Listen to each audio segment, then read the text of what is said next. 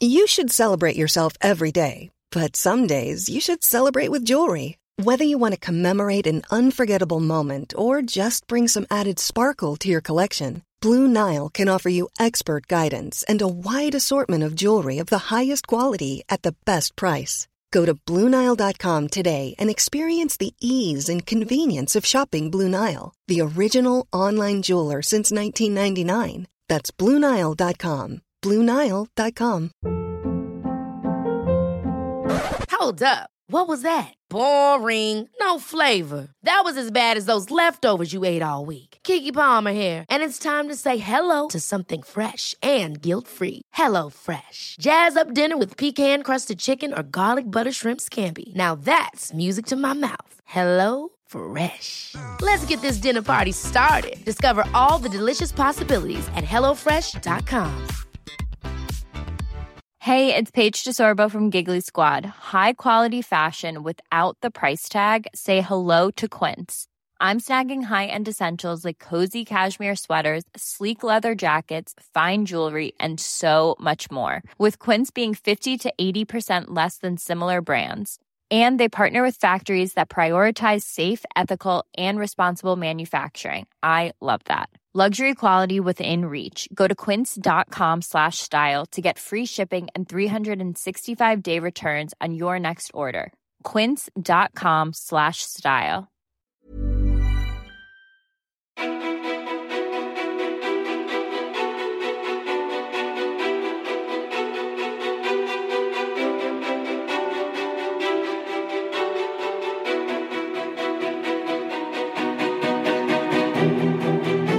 Frändfors är en av kvinnorna bakom podcastsuccén Daddy Issues.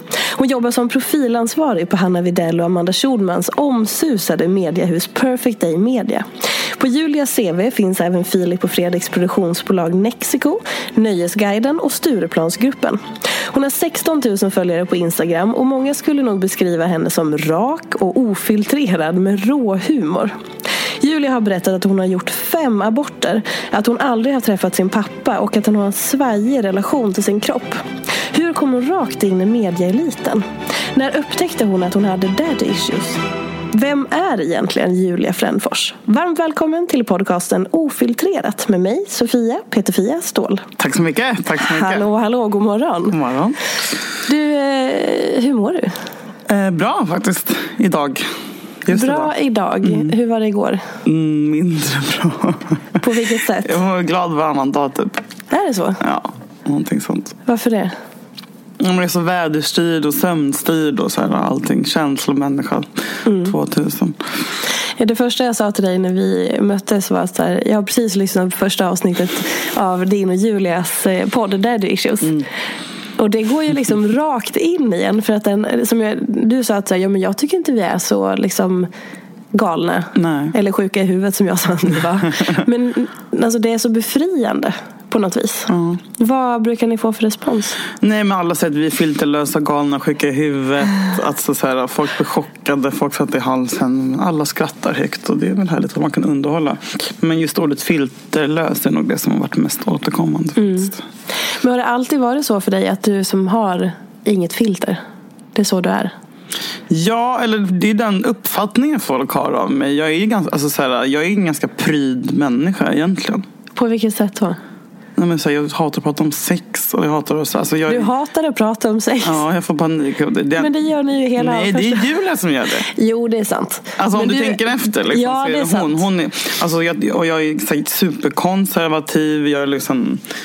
Jag är en gammal gubbe typ. Men jag blir ändå sedd som så här, galen. För att jag typ, jag vet inte vad. Men ändå så pratar ni väldigt, för du bjuder också på så här, vad du går igång på de här med att eh, när du träffade din förra pojkvän som eh, var Mm. Ja. gift och hade familj och barn. Så, så här, Ja. men han ska ha, han ska liksom, du Ja. bjuder ju ändå på vissa sådana, det är inte så konservativt. Nej, det kanske det inte är. Alltså att så här, typ den där förbjudna, du dras till det förbjudna. Mm, ja, jo, kanske. Eller inte, alltså jag, jag, bryter, alltså jag plankar inte ens på tunnelbanan. Så att jag är inte så gränslös ändå. Utan jag menar, det, med, mitt ex var ju bara att jag var kär i honom. Ja. Men, men jag, det är inte, alltså jag är inte mm, ingen kicksökare på det sättet. Som folk nog tror. Okej. Vad skulle du säga att det är liksom den vanligaste missuppfattningen är? Kanske baserat på podden då? Inte jag ska vara så jävla galen. Alltså jag är inte galen. Du vet att jag ska vara så här. Mm. Nej, jag inte är det alls. Nej. Men vad tror, varför tror du att folk får Jag vill bara vara hemma. Alltså du vet. Ja men jag känner det, bara när vi sitter här så får jag en helt annan uppfattning av dig än i podden. Är det så?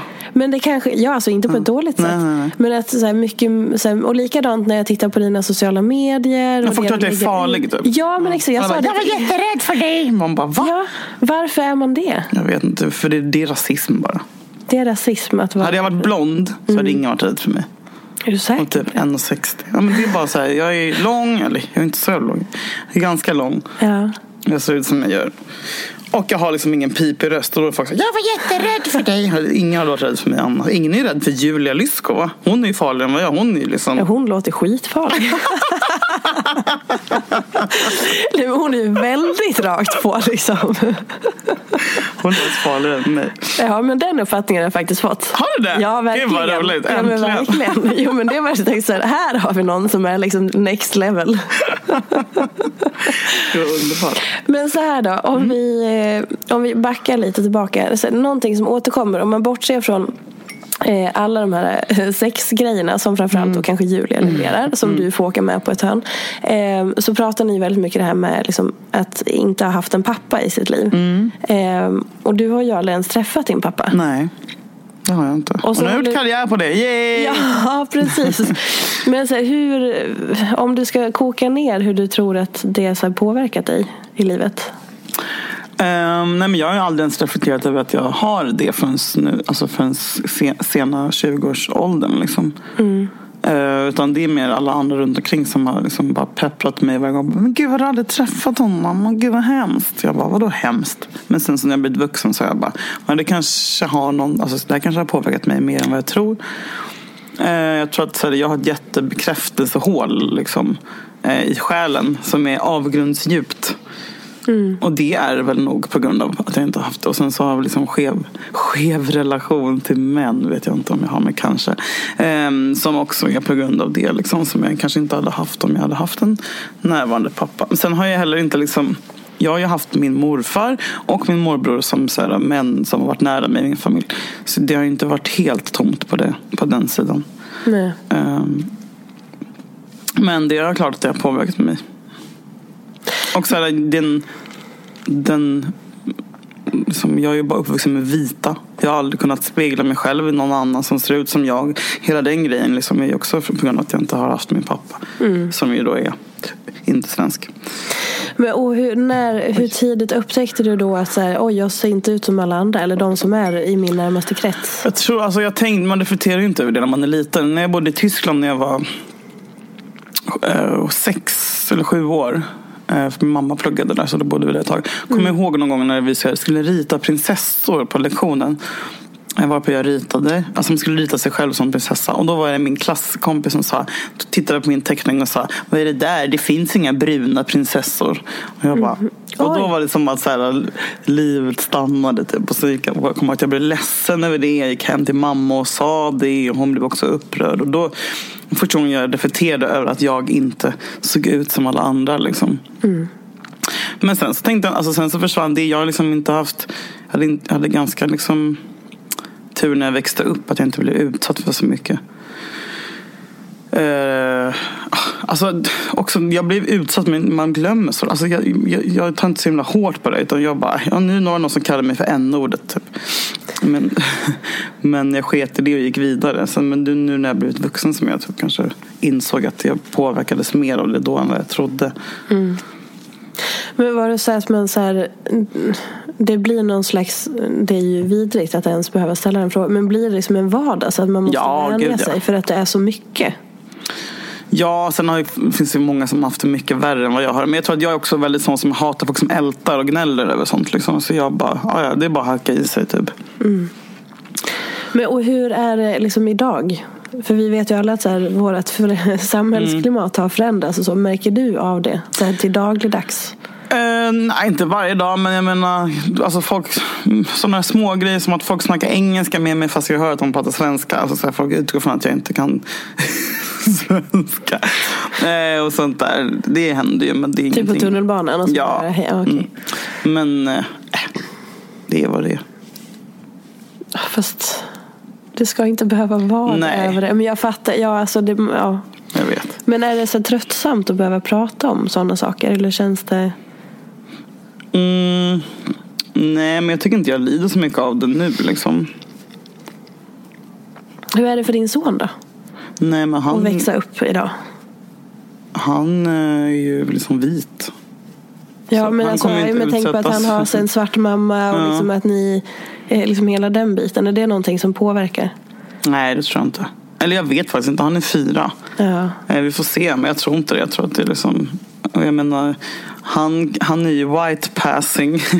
Eh, så att han kommer, inte ha han kommer ha det jävligt enkelt i livet. Mm. och liksom... Ja, nej, jag är inte orolig alls Privilegierad. faktiskt. Ja. Men om man går tillbaka till så här, den van, jag sa den vanligaste missuppfattningen om dig och sådär. Och så sa du att så här, ja, men folk tror att jag är liksom fa- farlig och sådär. Och sen så i podden så... Folk tror att jag är Jackie Arklöv. Typ. På riktigt. Men på, rik, eh, alltså på riktigt? Tror folk att det på riktigt är, eller är det en kul sägning? Eller känner du att det finns någonting bakom att folk är rädda på dig på, på, på riktigt? Nej, alltså folk är det varenda kompis jag har som är så nära. Han säger så här, Ja. jag var jätterädd för dig i början. Alltså det finns typ ingen som, som inte har Men varit vad är man rädd för? Jag vet inte. Men jag kanske ser sur. Jag ser nog ganska sur. Resting bitch face. Ja, ja, ja, verkligen. Alltså verkligen. Och jag är ärlig och typ så här rätt fram. Typ. Om man tänker på Ehm. det så lever vi i ett så sjukt tråkigt samhälle. Mm. Hade jag varit kille, alltså du vet. Det, Ja. det är bara så här kvinnohat Ja. också. Eh, för att man får inte liksom eh, sticka ut på något sätt. För då är man läskig och farlig. Ja. Det är så jävla tragiskt. Mm. Verkligen. Alltså på riktigt, Ja. det är så tra- För jag tänkte på det när jag lyssnade på det första avsnittet. Och nu började, jag bara, så jag tycker att det är så jävla befriande. Det är Mm. roligt, det är galet. Och bara, alltså det är egentligen inget speciellt. Att man ska Nej, det behöva det. Mm. känna. Det är så, här, man pra, så här pratar man med sina kompisar. Ja. Det är bara det att ni pratar i podden. Precis. För så här sitter väl majoriteten av alla Ja. tjejer och pratar Gud helt fritt. Liksom. Och ändå så blir det som att ni sticker ut och det är Mm. någonting så. Det är, det är tragiskt. Att vi är så inboxade. Ja, verkligen. Men i podden så får du frågan av Julia. Eh, Du ska beskriva dig själv med tre ord. Eh, Då säger du arg, glad, ledsen. Och så, får, så utvecklar du inte det så mycket. Så jag vill gärna att du utvecklar det här och nu. Um, nej, men för att utveckla det är väl typ att jag, ja, som jag sa tidigare, så jag känslo, känslomänniska. Liksom. Jag har inga mellanlägen. Eller jag, har ingen, liksom, jag är antingen världens lyckligaste eller liksom djupt deprimerad. Jag, är liksom, jag, har väl, jag har kämpat hela mitt liv med att vara så här.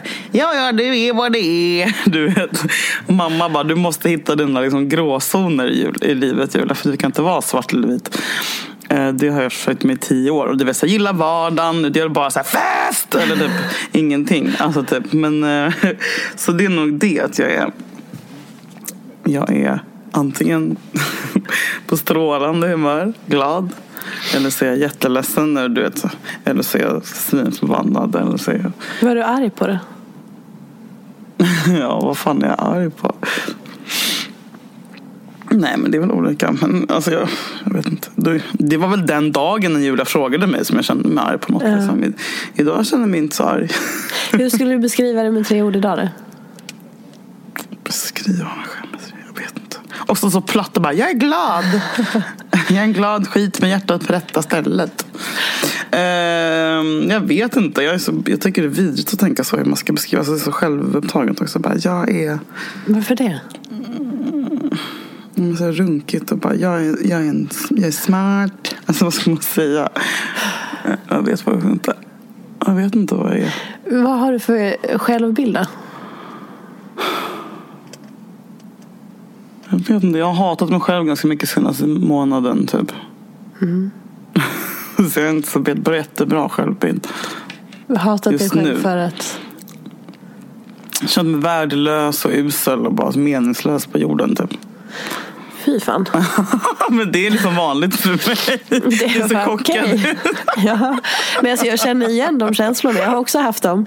Men, men så här, vad... Ja, man vaknar och bara, varför finns jag ens? Ja, den där, just den där meningslösheten är ju ganska Mm. Ja. mörk. Bara vilken tönt jag är som bor i Stockholm och tror att jag är typ enåt. Och bara, vad för podd? Alltså du vet, man mår illa. Bara, "Åh, ska jag sitta och prata och tvinga folk att lyssna? Och det är så pinsamt. Bara. Men du känns ganska tudelad till liksom den här världen som är liksom ditt yrkesliv. Som är hela mediebubblan. Och du, Mm. Gud, ja. liksom, jag kan ta in nu är det bara lägga en fördom. Men att du känner allt och alla. Du har ett stort nätverk. du Jag känner liksom- ingen. Du vet, så folk tror att jag känner ingen? Nej, men jag, alltså, du vet, jag Men du brukar säga ju- så här, jag, har en, jag har tre kompisar. Typ. så jag har legit tre kompisar. Okej, men i ditt jobb. Men folk tror så mycket om mig. Typ. Jo men ja. i ditt jobb så måste du känna folk. Ja. För att du har ändå jobbat i, i mediebranschen i väldigt många år. Usch, vad hemskt det låter. Ja, det har Jo jag men du kanske. har ju ja, det. det kanske jag har. Varför är det hemskt? Nej, men det är bara så, vad hände med mitt liv? Mediebranschen. Alltså, du vet, det är så konstigt när någon annan säger det Ja. här. För att jag bara Ja, men om man säger att jag, så här då? att jag, jag går i nian. Typ. Alltså, Om man säger så här då. Du har jobbat med Filip och Fredrik. Mm. Det skulle ju säkert vara mångas dröm. Du, har, du jobbar nu med Alex Schulman, Hanna och Amanda. Mm. Eh, och varit inne på Nöjesguiden och Stureplansgruppen och liksom allt det här. Mm. Som, du är ju i en krets med väldigt många människor som är väldigt eftertraktade. Eller som folk ser upp till eller Mm. inspireras av eller läser eller följer. Du känner ingen säger du. men så svår, ja, jag kanske är inne i det, liksom, i smeten. Men tänker du att du inte är någon speciell? Gud ja. Alltså att det är det som är din själv, alltså du så här nedvärderar dig själv lite och så tänker du att ah, ja men ja. Nej, men jag, tyck, jag tycker så att jag är ganska obegåvad. Alltså, jag vet att jag kan, typ, alla, bara, alla har så spetskompetens, är bra på det, bra på det, och så här, bra på att sälja, bra på... Jag är, kan säga så här, jag- jag är socialt kompetent. Det är det enda jag har. Jag är inte det bra på matte, jag kan stava och jag är socialt kompetent. Du särskriver är rolig att festa med. Ja. Men jag har liksom ingen så här, jag önskar att jag hade typ något extra, något som jag var bra på, någon talang. Typ. Men jag Men ser, vad är det som har gjort att du har kommit för att jag är socialt de- kompetent. Ja men exakt, då är väl det en Men vad fan talang är det? Vad ska man med det till? Liksom? Uh, vänta du, ursäkta mig Jag Julia. är inte, nu menar inte jag så här, eller mansplaina här eller någonting. Men är det, social kompetens är väl det som gör att man kommer in i mediebranschen från början och håller sig kvar för att folk gillar den. Är inte det typ den, det viktigaste man kan ha i mediebranschen? Jo, men sen måste man väl utveckla lite andra talanger också. Nej, vet du vad, det behöver man inte.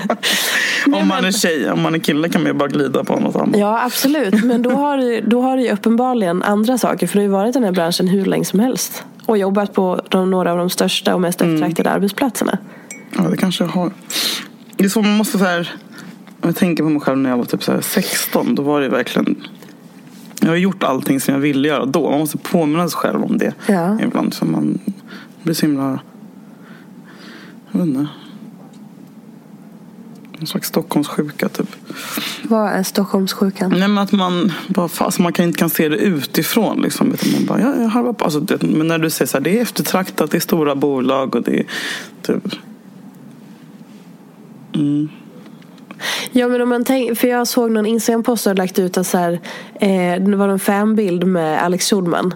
Och du bara, ja men för, jag vet inte om det stod 10 eller 15 år Ja, sedan. när 10 jag, år sedan. Ja, exakt. När jag var ett fan och så hade du ramat in den. Ja, jättemycket. Ja, Det säger ju 42%. någonting.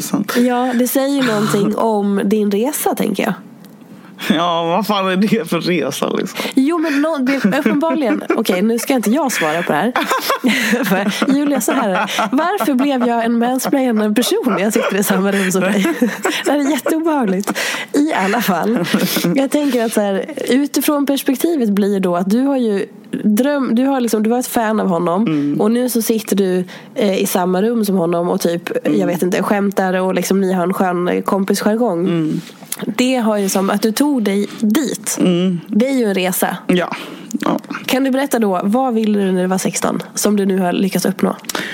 När jag var 16 så ville jag bli typ DJ, klubb, klubbarrangör, programledare, författare, journalist. Jag ville bli eh, jag ville jobba med tv, tv-producent, jag ville bli skådis. Eh, och typ, jag ville hänga med de coola liksom. Bland annat Alex Schulman. nej men vill jag nog inte. Då, jag tycker på. Nej men, du, Eh, du- nej men sen, sen jag var typ 12 eller 11 till och med har jag varit så här. Jag, jag vill vara med de som är coola. Typ. För du var inte det i skolan eller? Nej, Alltså jag tycker inte det. Så får jag panik om jag ska fråga någon nu som gick i skolan. De, de kanske tyckte, nej, nej jag var verkligen inte cool. Alltså, så här, jag har aldrig varit Jag tycker i alla fall inte att jag var med i något jävla tufft ballt gäng. Jag ville vara det. Men vad tycker de om jag frågar? Men om du frågar någon som typ mobbade min klass kanske de säger så här, Va, det där är inte sant. Jag har ingen Ja. aning. Det är det som är så läskigt när man tänker. Ja. Men enligt mig själv så var jag absolut inte det. Jag liksom jag har alltid längtat till något coolare gäng. Mm. Lol. Men eh, så det var väl någon slags drivkraft typ. Eh, och man fick aldrig riktigt vara med. Liksom. Alltid stå lite utanför. Typ. Jag var aldrig så snygg. Eller jag var bara rolig och gapig. Typ. Fick du skit för det? Att vara en gapig tjej Mm, ja, alltid. ja, det är inte så poppis. Nej, det är det verkligen inte. Gud, nej. Alltså, även om det inte var jag som pratade på lektionen så fick jag ändå gå ut. Typ. Jag bara, men jag har inte sagt någonting. Typ. Ja, du blev den. Den Ja, som liksom ja. fick vara den som, som fick ta skiten. Mm. Som fick stå upp för alla andra liksom. Ja. Men jag var också störig på lektionen. Visst, jag snack på sig. Alltså, jag, jag ägnade mina lektioner till att mingla. Liksom. Social kompetent. Precis. Redan då.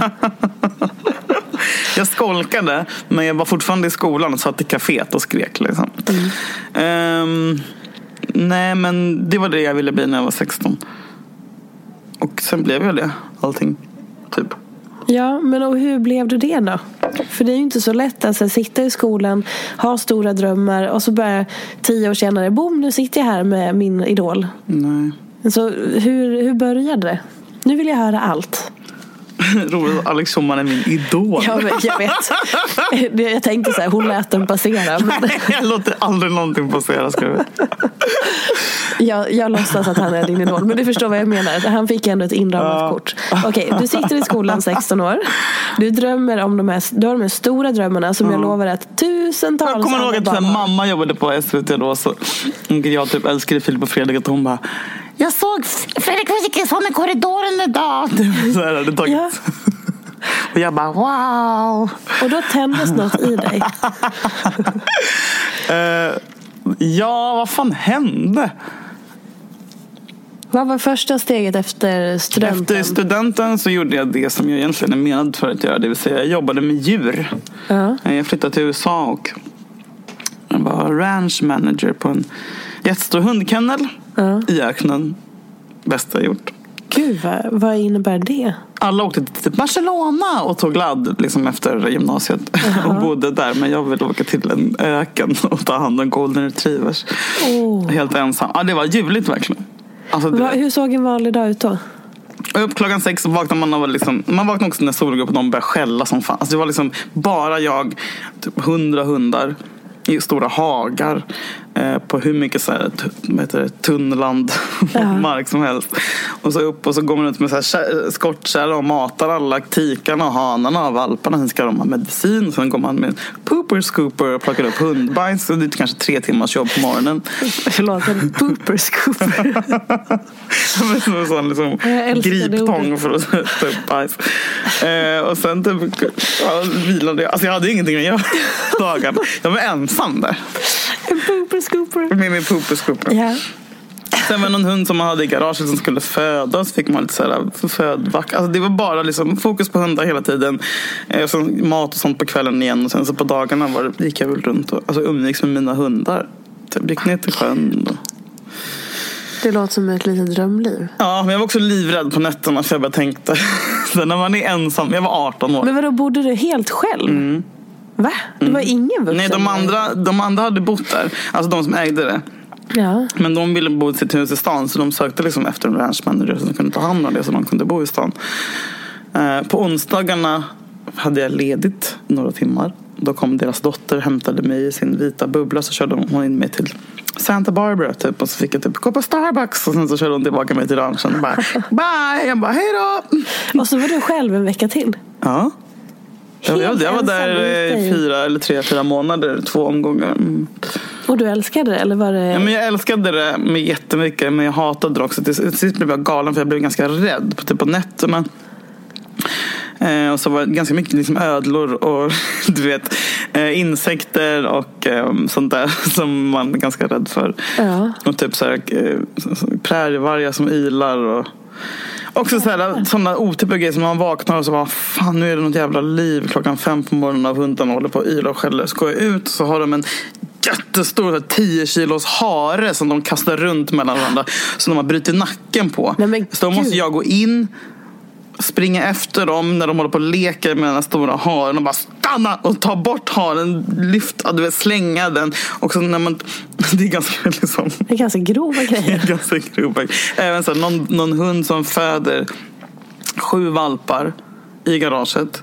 Jag måste sitta med dem för de, och så, de dör en efter en. Eh, tre veckor. Så jag sitter med och ger en, en världens mest pyttelilla valp eh, så mat genom en spruta för den har lunginflammation och ger dem medicin och sen dör den i min hand ändå. Jag ligger så. Alltså, det är ganska mycket drama som händer ändå på orange. Eh, men gud. Eh, alltså att ta, när jag var ändå 18, 19 är man ganska mycket skörare än vad man tror i alla fall. Eh, nej men jag blev lite, jag fick, blev så lite paranoid på slutet. Typ. Mm. Och då ringde jag min morfar varje, varje Vi hade en tidpunkt där jag ringde honom varje kväll för då var klockan ja, åtta på morgonen hos honom. Och när jag, när jag skulle gå och lägga mig på kvällen och så fick han typ lugna mig. Och så, så skickade han böcker. Och, alltså det var, ja, men det var, jag blev lite knäpp på slutet. Men eh, det gav mig väldigt mycket i alla fall.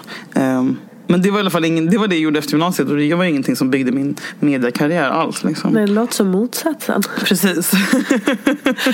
Gud, vilken, vilken befrielse på något vis. ja, jag tänker på det fortfarande nästan varje vecka. Det måste göra så otroligt mycket för en människa. Mm.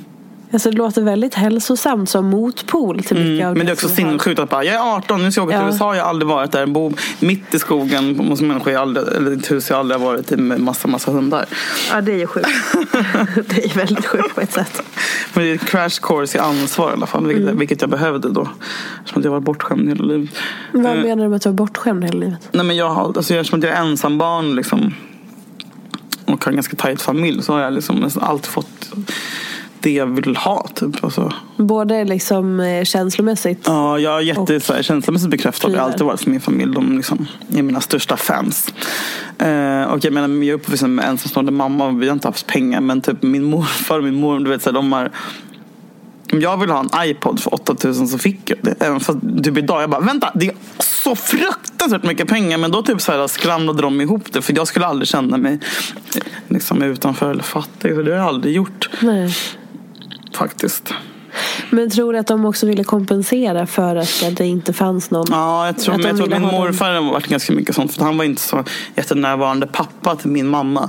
Han jobbade svinmycket då. Så när jag väl kom så var det som att han fick en ny chans. Liksom. Mm. Så han har ju varit supernära mig och super, supernärvarande med mig. Eh, Men jag tror alltså inte, så här, inte kompensera för att köpa min kärlek. Utan mer typ så här, de gillar att se mig glad. Ja. Och sen har jag alltid gått med alla massa rika liksom. Så att alla andra hade gåsjacka, då vill jag också ha gåsjacka. Skit vill jag att den kostar 5 000. Jag vill ha en gåsjacka. Så fick jag det. ja. Ja, perfekt.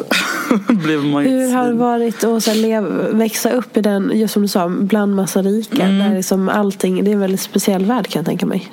Ja, och man blir ju ganska så här, dum. För man tänker att så här, så här är det. Ja, att man Och tror att man ja, sen så blir jag så här, bara, fan jag har en ensamstående morsa. Vi har ingen vi bor inte i något så här fet vill. Folk hade ju så hiss i villan som de bodde i. Ja. Va? Alla de jag gick i skolan med. Alltså, du vet, så den finaste delen av Göteborg. Hiss i sin villa? Ja, gud. Orkar, det är en våning. Orkar man inte gå upp för trappor? Det är det sjukaste jag har hört.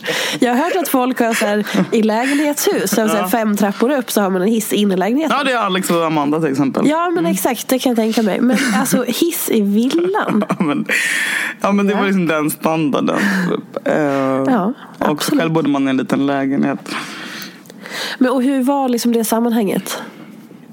Men jag skämdes ju lite. För att du inte hade det de hade? Ja, Men visste alla att du inte hade det? ja men de tyckte typ att det var lite coolt. Bara, Åh, du bor i Majorna. Typ. Fan vad coolt. Jag bara, "Ja, men jag vill bara bo i Långedrag där ni bor. Ja. De tyckte det var coolt. Alltså jag hade så lite cool. Jag bodde, ju som sagt, jag bodde i Göteborg. ehm, I gymnasiet och uh, högstadiet. Och de tyckte typ att det var lite, jag hade lite coolhetspoäng för att jag var från Stockholm. Så jag fick typ lite så här, Ah. kom undan för att jag var från Stockholm. Och hur, var, hur märkte man att så här, de här människorna tror att vi lever i någon slags verklighet men de förstår inte hur privilegierade de är? Hur, hur liksom uttryckte det sig? Var det materiellt eller hur man pratade? Eller? Jag vet faktiskt inte. Alla hade gåsjackor. Alla hade gåsjackor, allas föräldrar hade jätte så här mässor. Sen alla var på semester. Men så här, jag, jag fattar inte för att jag lyckades liksom jag, komma in i något konstigt hål där jag också hade gåsjacka och också åkte till Chamonix på vintern. Och jag menar jag, jag har haft landställe på Stockholms skärgård. Så jag har liksom, även fast vi inte haft pengar så har jag ändå haft jag, du vet, ibland tänker jag bara, vad fan är jag, är jag medelklass? För jag tänker så här, jag är arbetarklass för min mamma. Ja. Jag är ensamstående, men så bara, vad fan kanske är jag medelklass ändå. För jag, men vi har ändå inte ibland haft pengar. Ja, det, jag vet Men inte. hur, vad jobbade din mamma med? Lärare. Och hur fick ni ändå... Var det din mormor för då som betalade alla de- Alltså som Nej, men sommarstället? mamma och- betalar. Ja, men sommarstället har vi haft i generationer. Ah. Ehm, och jag menar, min mormor har inte något välbetalt jobb. Min morfar är rörmokare, alltså du vet. Men jag vet faktiskt inte riktigt hur fan de fick ihop det. Men, Men du fick ändå vara med och göra det som din, dina kompisar? ja, jag har aldrig varit så här, du vet, någon bara, nu är det klassresa och har inte jag fått följa med. Och sånt där. Det där har de löst liksom. Och det är jag väldigt tacksam för. Ja. Om vi hoppar fram då till Mm. där vi någonstans började. Det här med okej, gymnasiet, efter hundarna. Mm. Vad hände då? Då vill jag fort som fan flytta till Stockholm. Eh, Då hade jag liksom blivit mätt på det här landet och hundlivet. Och eh, jag ville bara till Stockholm och komma in på Spybar. Det känns som att det är en oas för många. Jag är ju också från, eh, eller jag, jag är från Dalarna istället. Men Ja, jag hörde. Var är Dalarna ifrån? Hedemora. Hedemora. Men vad mysigt. Och då alltså just Spybar var ju någonting som var liksom, där skulle man vara. Ja. The big thing. Ja, så fint. Saknar när man hade någon sån Ja. stor grej. Nu är allt bara tråkigt. eh, nej men och gud jag ville in dit. Och Mm. Det fanns något som heter gubbrummet då som var som vipp-vippen där. Jag flyttade till Stockholm. Eller, eh, jag kom till Göteborg efter USA. Så men nu måste jag till Stockholm. Jag hade liksom ingen lägenhet eller någonting. Men min morfar bodde ju där. Och mormor så jag tog eh, mitt pick och pack 2008 och flyttade till, hem till honom. Ja. Eh, Och bara, jag vill verkligen vara här nu. Alla vi, vi var liksom ett kompisgäng från Göteborg som flyttade tillsammans liksom samtidigt. Och bara, nu ska vi hitta lyckan! Typ. Och allt var så jävla spännande. Och typ så här, jag sökte alla jobb jag kunde eh, hitta. Fick inget fick jobb på McDonalds. Eh, kämpade på där. Grät kommer jag ihåg i omklädningsrummet på morgonen. För att du tänkte att det var det här det blev. Ja. Jag, bara, alltså jag kommer aldrig glömma det. Jag bara, hur kan jag som är så himla viktig och typ så här, som är menad för något större stå här och torka bort pollen från något jävla äckligt bord i Älvsjö. Ja, du vet, jag bara fuck! Är det inte roligt också när man är typ 20, 21 eller 22 att man tror att på något vis att så här, det är livet. Att Mm. Men man alltså inte det- har det här framåtperspektivet. Att så här, livet är så långt. Ja. Att man tror att man ska vara klar innan 25. Fast det är också Men det är samhällsbilden. på grund av jävla Blondinbella. Alltså, du vet, Ja, det är på grund av det. Ja, ja, ja, jag hade såklart. sån stress över det. Alltså, jag bara, jag är misslyckad. Ja. Men nu bara, jag önskar bara, alltså, jag skulle göra vad som helst för att vara 21 igen. Vad som helst. På riktigt. Ja! Varför att ha det framför mig, att kunna känna det här pirret, att typ så här vara hungrig på liv. Du vet, ha liksom, fan vad underbart att ha allting framför sig. Nu Men- känns det som att allting är bakom mig. Allt roligt har redan hänt. Hur, ro, hur, hur rolig är du? Det var inte det jag skulle säga. Hur gammal är du? 31. Ja, vi är lika gamla. Ja. Men vadå, vänta nu. Du är 31. Mm, jag vill inte bli äldre. Jag vill, inte bli, jag vill dö imorgon. Är du blasé? Varannan dag. Jag vet inte. Jag har någon slags... Jag är trött nu också. Jag vill bara gå på semester. Nej, men jag, jag vet inte. Men det är det här med att jag antingen älskar eller hatar allt. Typ. Ja. Men jag saknar liksom eh, pirret. Ja, i livet. Mm. Men är det för att du har kommit så pass långt i din karriär att du känner att du som... Men jag är heller ingen... Du vet, jag är ingen karriärist alls. Det är Nej. också en så här missuppfattning. Du vet, när folk säger mitt namn och karriär. Jag bara what? Du vet, det finns... Så typ Hanna Wedell sa till mig, hon bara, nej men Julia du kommer bli karriärist. Nu, du, du vet, vare sig du vill eller inte. Jag bara, nej men jag vet inte hur man... Du vet, jag vet inte vad jag... Ska du inte byta bransch? Men vissa säger det. Du känns så eh, splittrad. Nej, men jag har ju bara hamnat här. Ja men hur, okej, vi, nu, herregud. Det här avsnittet är verkligen som du. Det är underbart. Alltså, det är, det, vi är upp och ner hela tiden. Jag älskar det här. Eh, så här då, om vi ska styra oss tillbaka. Mm. Okej, Ja, men vad hände McDonalds, sen? restaurangbranschen, alla vi jobbade, du vet så här, har läst Per Hagman? Nej. Nej, okej. Men han brukar alltid säga att de jobbade på en restaurang och på nätterna så var de på i Vasastan och sprang runt och rökte. Alltså du vet, vi levde ett sånt Per Hagman-liv. Eh, och så här. Det var så jävla underbart och så jävla pirrigt och vi var bästisar och vi bodde i Stockholm, vi var 21 och allting låg framför oss och bla bla bla. bla. Eh, och jag bara ville göra någonting som var uh, synas. Då bara, jag vill skådis. Jag gick på Kulturama. Jag sökte dit, kom in. Gick teaterlinjen i två år, bästa åren i mitt liv typ. Alltså du vet man får se sen för att göra kullerbyttor liksom. Alltså helt underbart. Och sen så bara, men eh, fan jag pallar inte med, jag vill nog inte bli skådis för att alla som är skådisar är så jävla vidriga, självupptagna, äckliga människor liksom. Jag fick panik av liksom hur uptight och pretentiös man måste vara för att bli skådis. Liksom. Åh, jag, har inte, jag har för mycket självdistans för att bli skådis. Ja. På riktigt. Eh, Det är så alltså att de, eller de Ja. men det är så. Ja. Det var ingen skön, nej. Det var alltså jag älskar min klass forever. Men du vet när man märkte så här, när folk ska söka scenskolan. Som, för, Kulturama är ju förberedande för scenskolan. Alltså man bara märker hur, hur, man måste ta sig själv på så enormt stort allvar för att lyckas. Liksom. Ja. Man har all respekt till de som pallar det. Men det är inte min, du vet, jag, jag garvar åt mig själv. Punkt. Det är liksom så här, jag kan inte leva på något annat sätt. Eh, och då bara, okej men vad ska jag bli om jag inte ska bli skådis? Panne? Hmm. Ja, ja. Eh, Då, alltså, då hade jag också så här flytande. Jag har aldrig varit sån som bara, jag kan inte jobba med det och det och det. Utan varje gång jag inte haft något jobb har jag jobbat eh, och gått tillbaka till restaurang. Liksom.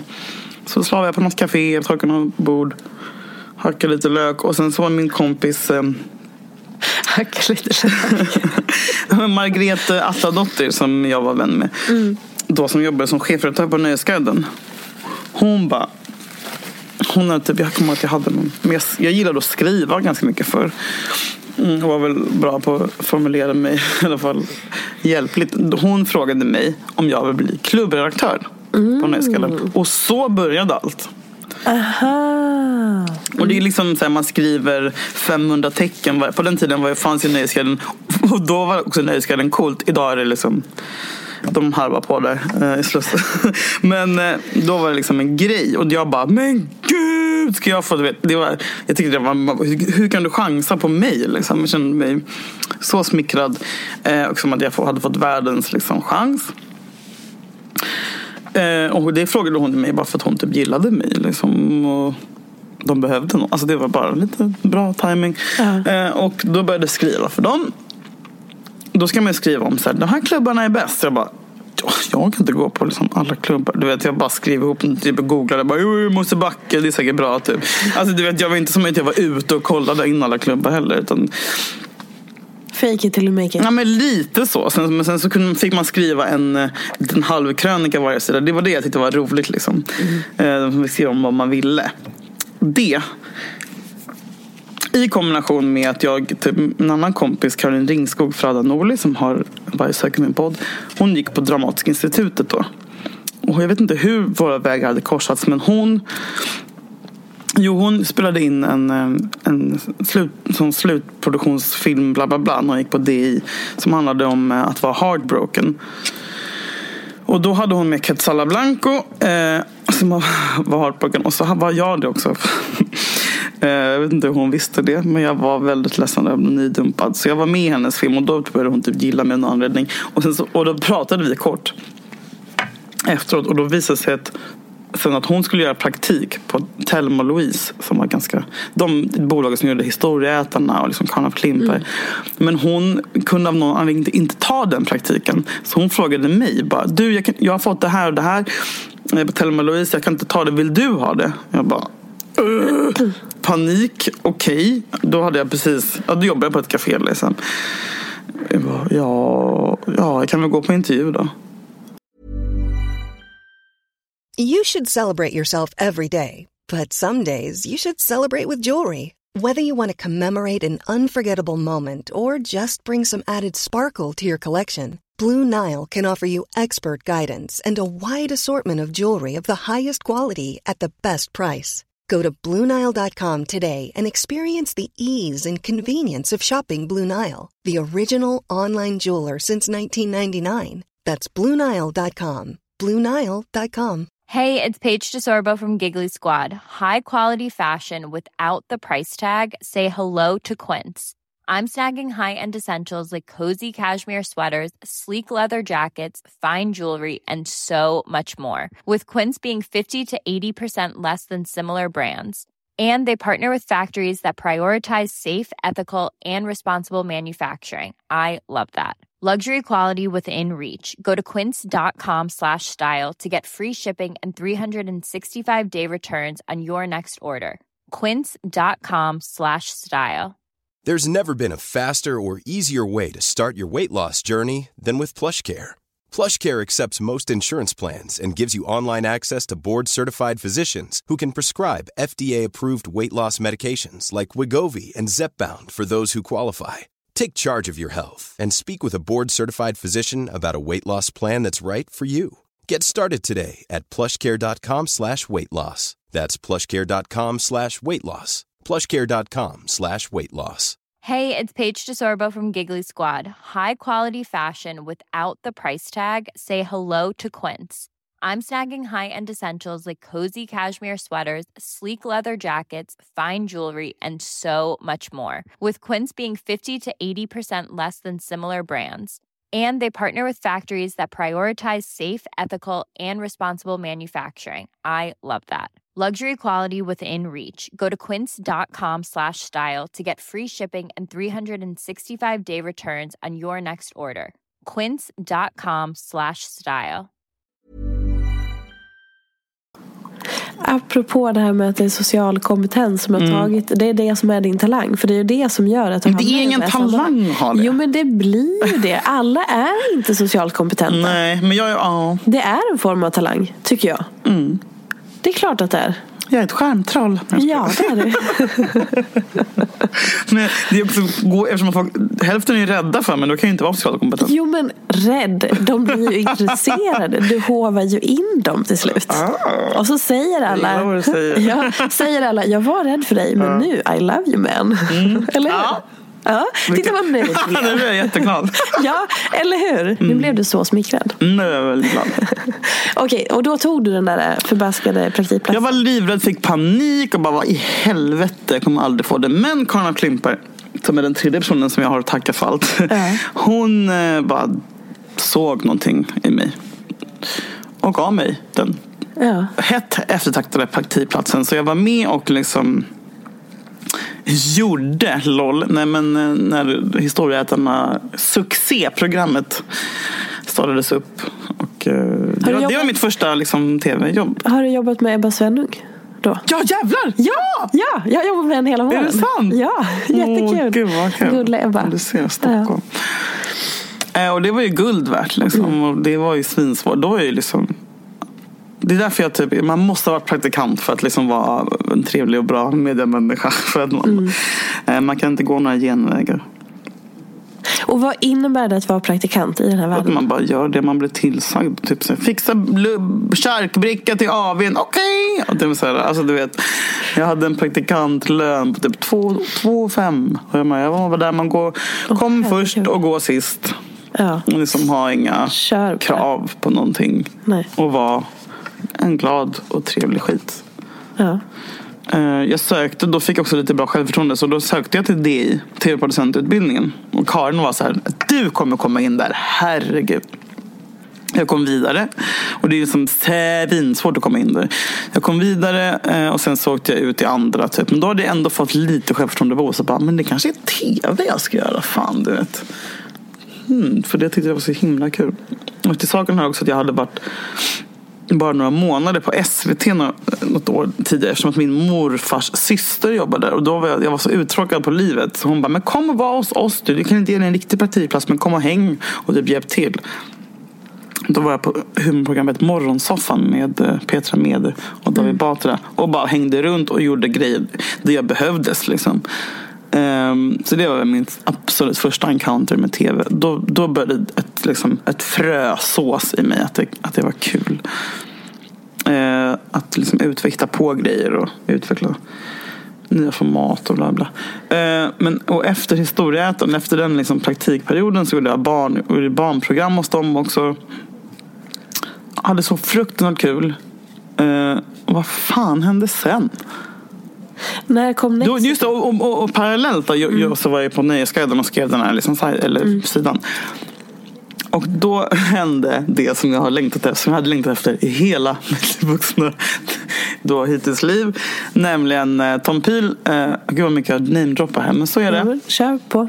Eh, som jobbar på Stureplansgruppen hörde av sig. Och ville att jag skulle vara klubbchef på Spybar.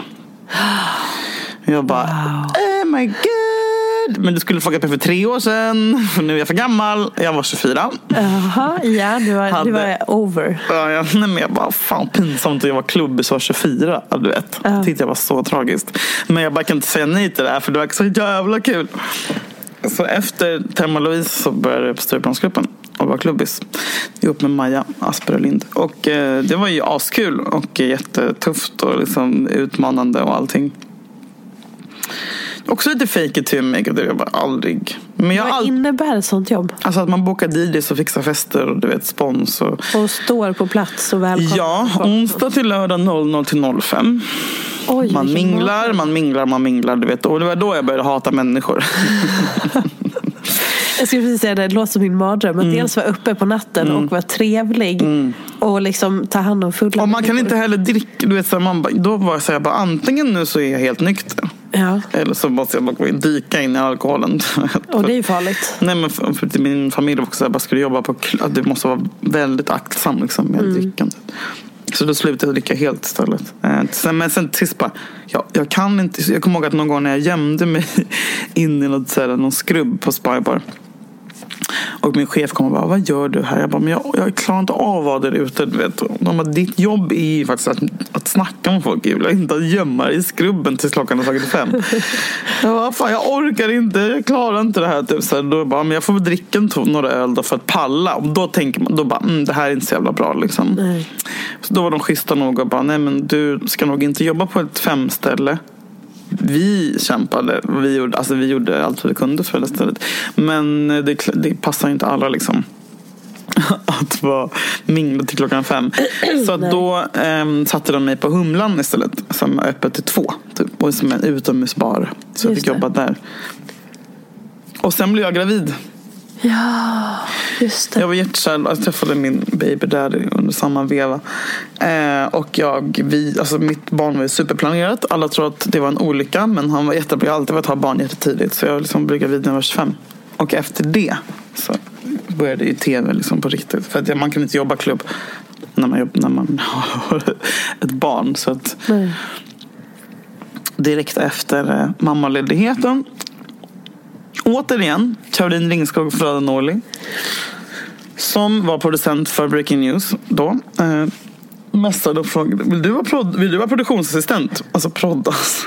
Ja. För Breaking. Jag bara, eh, ja, är det det med Filip och Fredrik? Jag bara, herregud. Men tillbaka, varför tror alla att din son är en olycka? För att jag var så ung när jag blev gravid. Ah, Och i Stockholm så måste man ju vara 56 när man får sitt första barn. Exakt. Ehm, nej, nej, nej. Nej. Men, eh, och en annan eh, sidospår då, om vi Ja. hoppar in på det. Ehm, du och din kille då, ni liksom planerade att bli gravida, ni blev gravida och så. Och sen så gick ni ju isär. Mm. Eh, väldigt rak fråga. Varför det? Så vad var det som, eh, var det småbarnsåren som drabbade? Ja. Eller vad, Det kan man säga att det är. Mm. på vilket sätt då? Men Jag var också ganska deprimerad när jag var gravid. Och så här, när jag väl började jobba så ville jag bara jobba jättemycket. Och det passade inte honom då. Vi, nej, men vi är fett olika. Liksom. På vilket sätt? Han är så politisk aktivist typ. Ehm, vi är bara helt olika. Alltså, vi är lika för att vi båda är så här, ADHD-mongon. Men eh, vi är väl olika. Alltså, han är inte media. Han, man måste vara media om man är ihop med mig. Det är också fel. Men vi bara kommer från olika världar. Liksom. Ja. Men eh, jag vet inte. Alltså klart, vi hade kunnat kämpa på lite till. För att jag menar alla skiljer sig väl när barnet är två år. Eller alla vill väl skilja sig då. Men vi gjorde det. Men det var... It Var det was for the best. Ja. Men vi är fett lugna med varandra idag. Så du vet. Men, och hur får man då liksom en, så, en bra relation när man har barn? Du måste bara låta det gå tid som fan. Och sen så jag menar.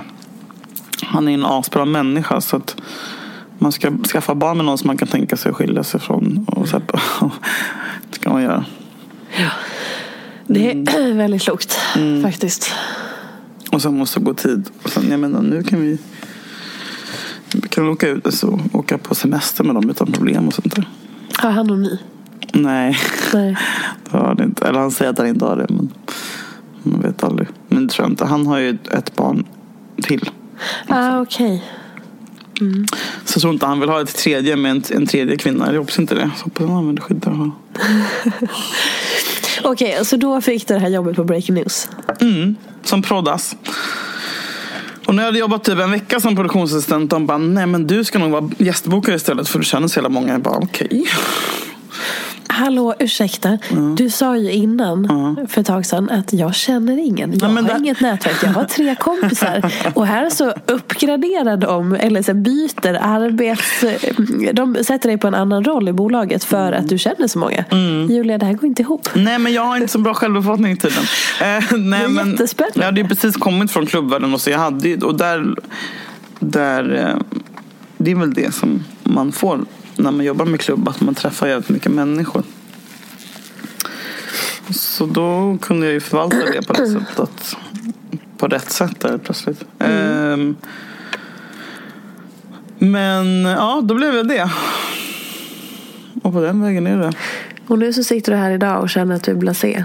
Är Men jag är inte blasé. gjort- Fan, jag vill inte vara blasé. Och jag vill inte liksom att det ska vara någon slags titel på den här intervjun. Att jag är blasé. Jag är nog Nej, bara, nej, nej. Jag är nog bara så här svårimpad av mig själv. Då. Eller så här, jag tycker inte att jag, du vet. Men är det för att du har gjort så mycket så jävla snabbt? Nej, men jag har inte gjort ett skit. Alltså ärligt talat. Men jag har inte det. Alltså du vet, jag är, jag är inte, jag har aldrig gått över lik. Jag har aldrig smör. Nej, men jag det har är väl aldrig, det som är jag har sunt. inte liksom, jag har inte Du sa ju i och för sig att du har gjort alla dina drömmar som du hade när du var 16. Ja, men det är av en slump. Jo, men det är ju inte... Då har, då har man ju gjort någonting. Då, Mm. Jag har inte gjort ett skit. Jag har bara uppfyllt alla mina drömmar. men förstår, det är så roligt att du är så tudelad. Så här, Mm. Jag har ingen talang, men jag är sjukt social kompetens. Jag har inte Mm. gjort någonting i min karriär, men jag har gjort det här och det här. Mm. Du vet, det är som ett, verkligen som du säger, det är det ena eller det andra. Ja, jag kanske är bara en bortskämd jävla as egentligen. Som, Ja, kanske. Ja. Nej, jag vet inte. Jag tycker bara det är så otroligt intressant att... Förlåt att jag sitter och snorar. Gud, det är pollennäsan. Ehm, nej, men jag tycker det är så intressant att du verkligen så här, det är så tvära kast. Att du på väldigt många sätt säger också emot dig själv hela tiden. Ja. ja, det är nog mitt mellannamn. att göra det. Men för mig är det så sjukt att du ens vill intervjua mig. Man bara, va? Mig? Du vet, för mig är det Ja. helt sinnessjukt att du vill det. Men det, för att jag kan känna igen mycket av det här att du ehm, att man blir så här genuint förvånad över... För jag är också, jag har sådana drag att jag så här, inte nedvärderar, jo på ett sätt nedvärderar mig själv. Men att jag också säger... Nej, men, Det är nog också jag, väldigt kvinnligt att Ja, det. så här, men man är ingen speciell eller vad mer. Alltså, jag har, nej, Men samtidigt som jag kanske- Tack! Gud, jaha, tänkte du på mig? Alltså, man blir lite så här genuint förvånad. Det är säkert jättekvinnligt. Gud ja. Och jag har också tänkt att det har mycket att göra med att jag är från en liten stad, det är väldigt stark jantelag. Man ska inte tro att man är något. Det sitter så hårt i mig att säga du Fia ska inte tro att du är någon. Du är ingen speciell. Alltså det sitter i grunden. Och jag känner igen lite Men det samtidigt så är det du säger att jag är så dubbel. För det är verkligen så. Jag, kan Ja. tänka, jag tänker så i nio fall tio. Sen du vet någon gång så bara I'm a golden god. Så tänker jag att jag är så här, jag är, den, jag är fan bäst i Sverige på allting. Du vet, så här, vissa Ja. dagar när jag Ja, bara, så- jag är Guds dagar. gåva till mänskligheten. Alla ska vara så jävla glada att jag får vara ens i närheten av mig. Sen dagen efter bara jag är sämst. Men, men så det här måste Balans är ingenting jag det jobbar är med. ingenting du håller på Nej. med. Balans, Alltså hybris eller piss, det är liksom så livet är för mig. Alltså, det, Mm. hybris eller piss är ändå en ganska oväntad kombination. Men den är ändå ganska rolig. men jag är trött på det. Jag vill bara, så här, jag vill bara halva på. Men vad behöver du i ditt liv då för att känna att du liksom får ett pick Jag vill ha ett hus i Dalarna. i Dalarna? Ja, det vill jag. Åh, du hade älskat mina, mina föräldrars sommarstuga. Och jag köper det direkt. Nej men jag, jag tror att jag behöver bara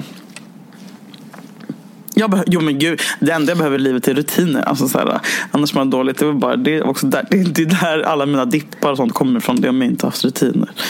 Eh, Jag är väldigt basic på det sättet. Eh, Men ska se, efter breaking news. Ja det var bra, vi avslutade det. Ja. Ja. Men om vi skiter i det nu. Ja.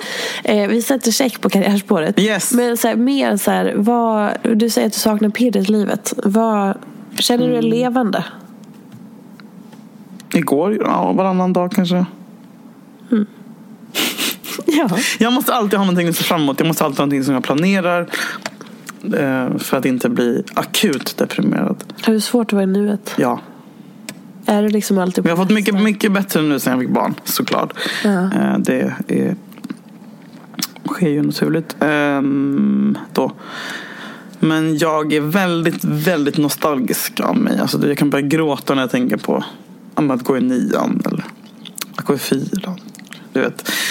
Att vara 21 och nyinflyttad, att inte veta typ så här, hela den här grejen, så här, ovissheten saknar jag. Eh, så här, var ligger Mariatorget? Vi ska till morfar Gink och sånt där.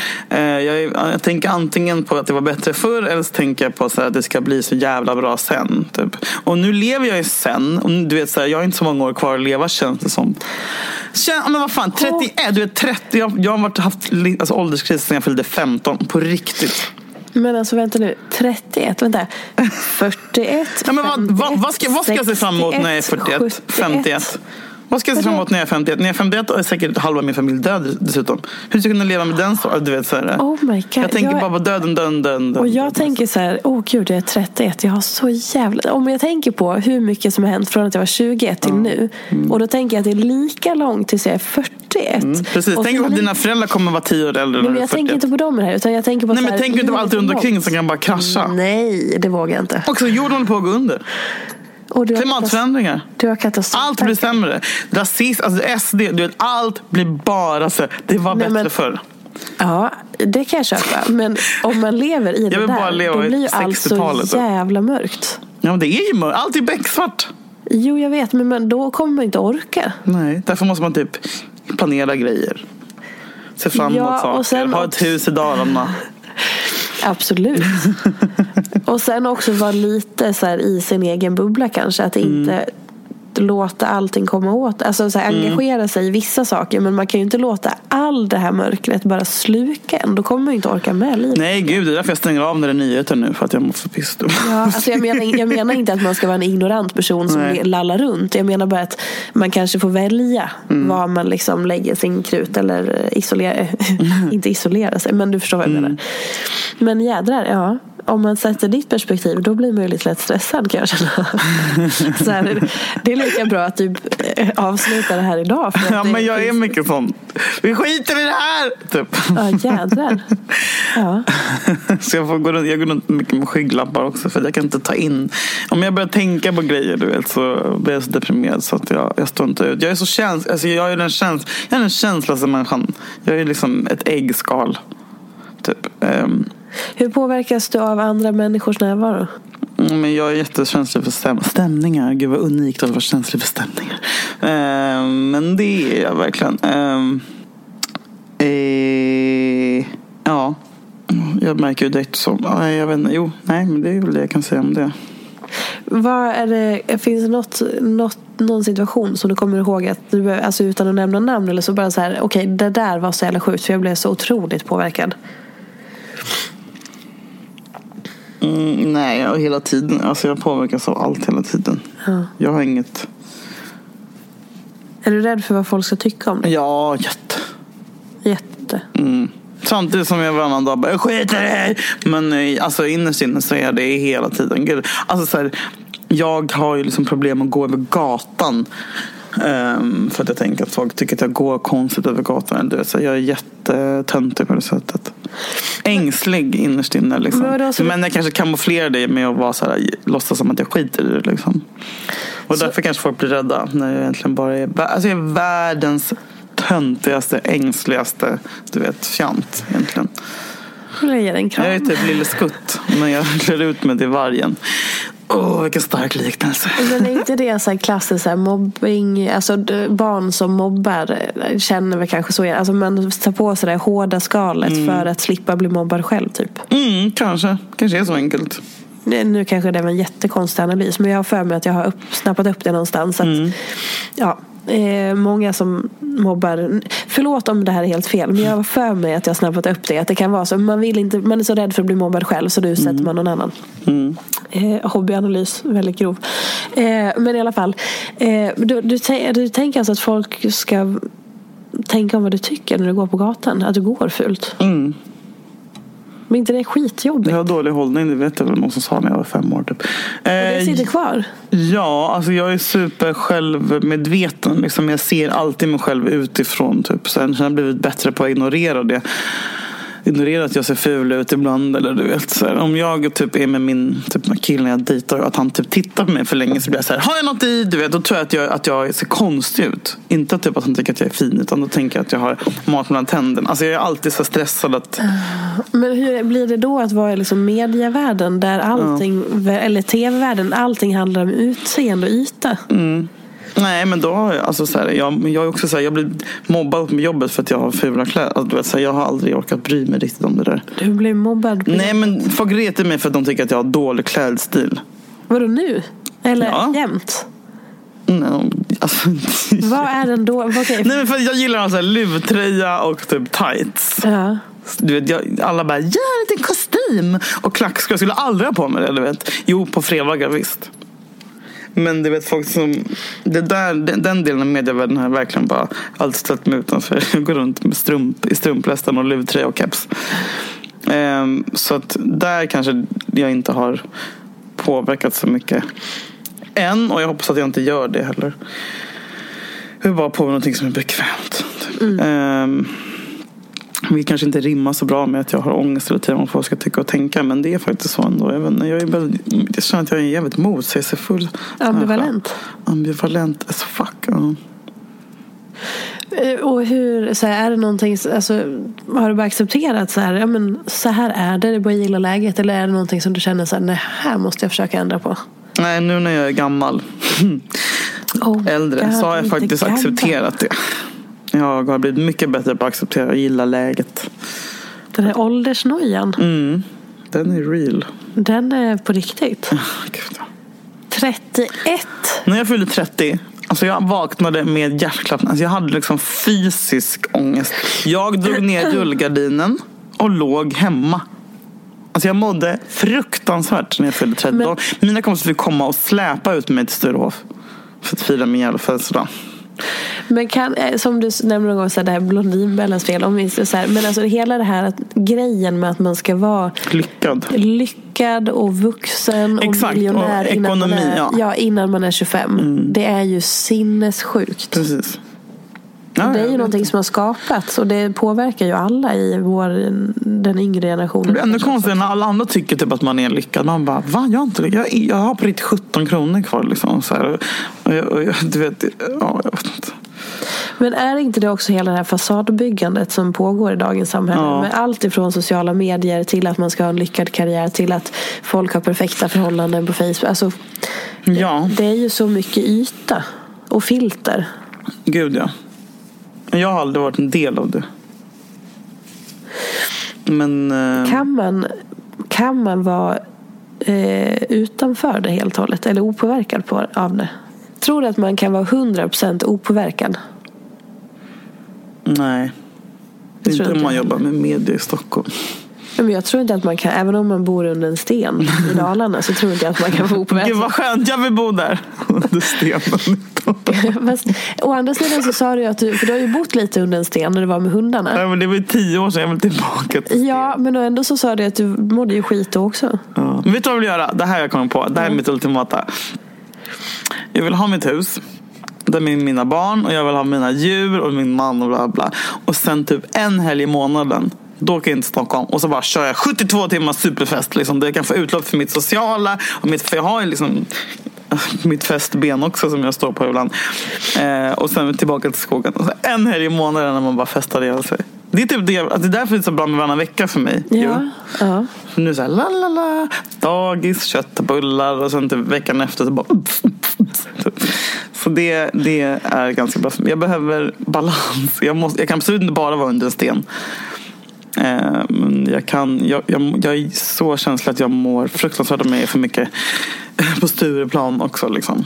Eh, Och typ så på jobbet, jag går alltid iväg och sånt där. Jag kan inte, kan inte sitta, jag kan inte vara i mitten hela tiden. Du kanske mår bra i ytter, ytterkanten ändå. Mm, du liksom behöver... Jag måste få välja själv, du vet. Nu, Ja. nu när jag annat när jag var yngre. Då ville jag bara, bara vara i mitten hela tiden och stå på en, en, en liksom, stol och skrika. Det är så jag har vuxit upp. Typ. Center of attention. Men så nu kanske jag har varit det tillräckligt länge för nu vill jag tillbaka till, till det jag är menad för att vara. Det vill säga under en sten i Dalarna. Men om du fick förändra någonting här och nu då?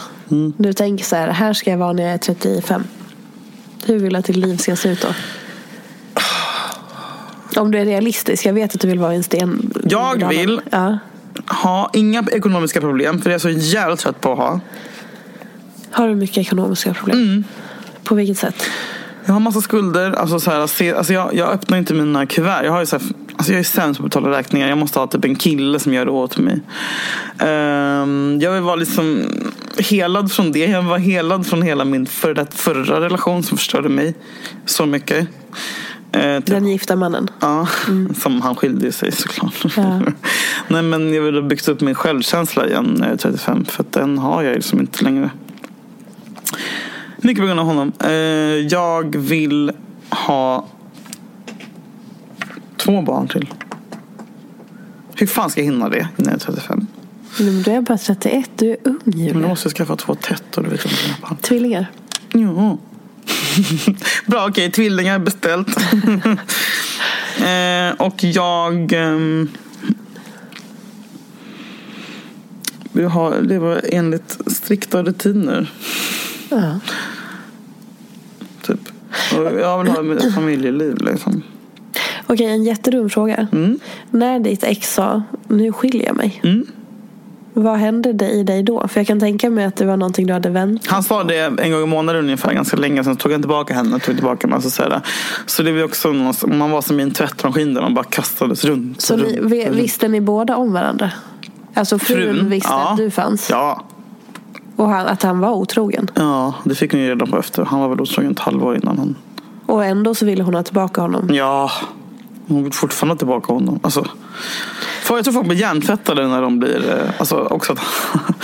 Men folk, eh, jag vet inte. Det där är så jävla vidrigt. Men... eh, eh, Jag vet inte. Hon, det är väl som en så här, Att bråka om en kille som i högstadiet. Det fortsätter uppenbarligen när man är över 50. Tror jag. Men, ja, för det där är ju så här... Att han sen också tog steget och faktiskt skilde sig Ja. till slut. Och så blev ju ni tillsammans. Mm. För det är någonting som man ofta så här, hör att folk just fastnar i. Att så här, ja men jag ska. Han, jag kom, ska. han kommer lämna så lämnar man det. Men han Ja. lämnade. Och Och- då blir det ännu svårare att släppa den personen när man, när han har gått igenom det för en. Liksom. Ja, fast det då var destruktivt. Mm. På vilket sätt var det destruktivt? Eh, nej men eh, det vet jag inte om jag kan säga. det är, Mm. Eller så här, jag var en helt annan människa för tre år sedan. Typ. Men sen så tog du loss. Nej jag tog mig inte loss. Jag hade kunnat... Han. Nej mina kompisar faktiskt. Mm. Irena och Maria som typ slet loss mig från det där. På vilket sätt då? Eller hur då? Nej men de typ tvingade mig ifrån honom. Ja. Ehm, med händerna typ. Ehm, nej men så här, kom och hämtade mig. Alltså verkligen. Alltså gjort en insats som. Som men jag, alltså, jag hade kunnat springa tillbaka till honom resten av livet. blir som ett beroende. Mm. Det är så jädra läskigt. Mm, då tycker jag ändå att jag är en stark kvinna. Du vet som är självständig. Ja. Du vet, det är min bild av mig själv. Sen så bara nej men du vet jag hade. Jag hade fortfarande varit med honom nu om inte de hade. Typ. Det, och det, ja, nej, det är så det är, ju- det är så lätt att säga saker när man inte är i det själv. Men, men psyket och relationer och alltså allting sånt där. Det är Ja, det är sinnes. verkligen. Det är verkligen helt sjukt. Om det är någon som liksom är i en sån relation. Har du någonting som du vill säga till, en, till den personen? Eller kan man ens säga Ja, men jag har ju en sån situation nu när en kompis är ihop med en som jag vet är fysisk mot henne, liksom, eller en för detta kompis. Hon har liksom dragit sig undan mig och hon, hon lever i förnekelse bara. Man är ju så här, nej men det här är normalt, det är normalt. Eh, han är inte, det är inte så, nu har det varit bra ett tag. Typ. Så vi har haft ganska mycket kris i det här. Hennes vänner och mina. Eh, Eh, där de, för jag, jag försökte, eller jag bestämde, när jag fick reda på det här så blev jag så himla arg. Eh, så jag bara, jag kommer mörda den här killen. Det här är liksom en människa som är känd. Eh, som också, så här, folk tycker det är så här, en bra feminist som bara gör det här mot henne. Utsätter henne för skit hela tiden. Och då blir jag galen för jag bara vill att hela världen ska få reda på vilket as han är. Så att vi kan sluta hylla honom helt öppet. Liksom. Och de bara, men du kan inte göra så här. Du, du kanske inte ska lägga dig i det här nu för det är för känsligt för dig. Liksom. Så jag har fått backa och så har jag fått se, ge, ge hennes kompisar tipsat att kontakta mina vänner som, bara hur, hur de gjorde när de räddade mig ur någonting destruktivt. Typ. Och då, deras tips är bara att man ska så här, eh, inte döma öppet utan så här, visa att man finns där. Och så här, att man kan nästan aldrig slita någon ur en sån destruktiv relation. Utan man måste bara vänta och finnas där och göra, göra sig själv till en person som den utsatta och känner att den kan vända sig till när som helst. Liksom. För det, det var det som var key för mig också. Att jag hade mina kompisar som jag kände inte skulle döma mig om jag berättade. När jag väl valde att berätta mm, det hade hänt någonting. Liksom. Mm. Så det är också så att sitta och vänta ut någonting fruktansvärt. Det är ingenting för mig. Liksom. Utan jag vill ju bara så här, jag vill sätta upp en affisch på Stureplan med hans namn och hans äckliga ansikte och skriva bara den här människan gör det här, det här, det här mot henne. Jag vill kasta, du vet, jag går in, jag vill bli så här bibliskt arg. Jag vill bara Mm. stena honom till döds. Typ. Jag är lite orimlig där. Ehm, Eller absolut väldigt rimligt. Men alla bara, vad ska vi göra? Vi måste in. Jag bara, Va? Du vet, vi måste agera. Hon kan ju dö liksom. Nej men herregud. Ja. Ja. Och så får han bara komma undan för att han då är känd och hel inne Mm. och hylla. Åh, gud, det är så jävla äckligt. Ja. ja. Ja, manshatet, det existerar. Är det det som ska få avsluta Ja. våran podd? Hur vill du sammanfatta det här Julia? Manshatet. Ja. Eh. Okej, vad vill du avsluta med? Nej men jag vill i alla fall, jag vill inte blasé. Jag är nog bara liksom jag vill inte framställas som blasé för panik av det. Det ska du inte Och göra. jag är inte otacksam eh, och jag är inte liksom mätt på det där sättet. Men jag är bara nog inte så himla... Så jag, är, jag är inte som alla tror.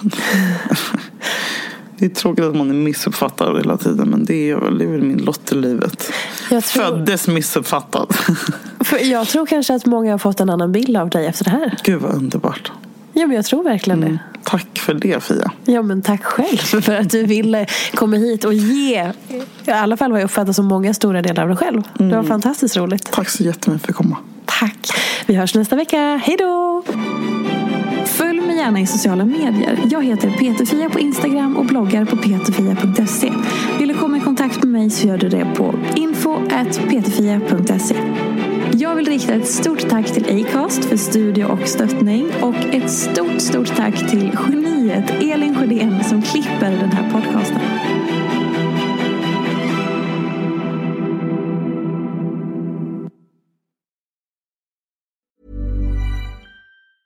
Even on a budget, quality is non-negotiable. That's why Quince is the place to score high-end essentials at 50 to 80% less than similar brands. Get your hands on buttery soft cashmere sweaters from just 60 bucks, Italian leather jackets, and so much more. And the best part about Quince, they exclusively partner with factories committed to safe, ethical, and responsible manufacturing. Elevate your style without the elevated price tag with Quince. Go to quince.com slash upgrade for free shipping and 365-day returns. Ever catch yourself eating the same flavorless dinner three days in a row? Dreaming of something better? Well, HelloFresh is your guilt-free dream come true, baby. It's me, Kiki Palmer. Let's wake up those taste buds with hot, juicy pecan-crusted chicken or garlic butter shrimp scampi. Mm. Hello Fresh. Stop dreaming of all the delicious possibilities and dig in at HelloFresh.com. Let's get this dinner party started.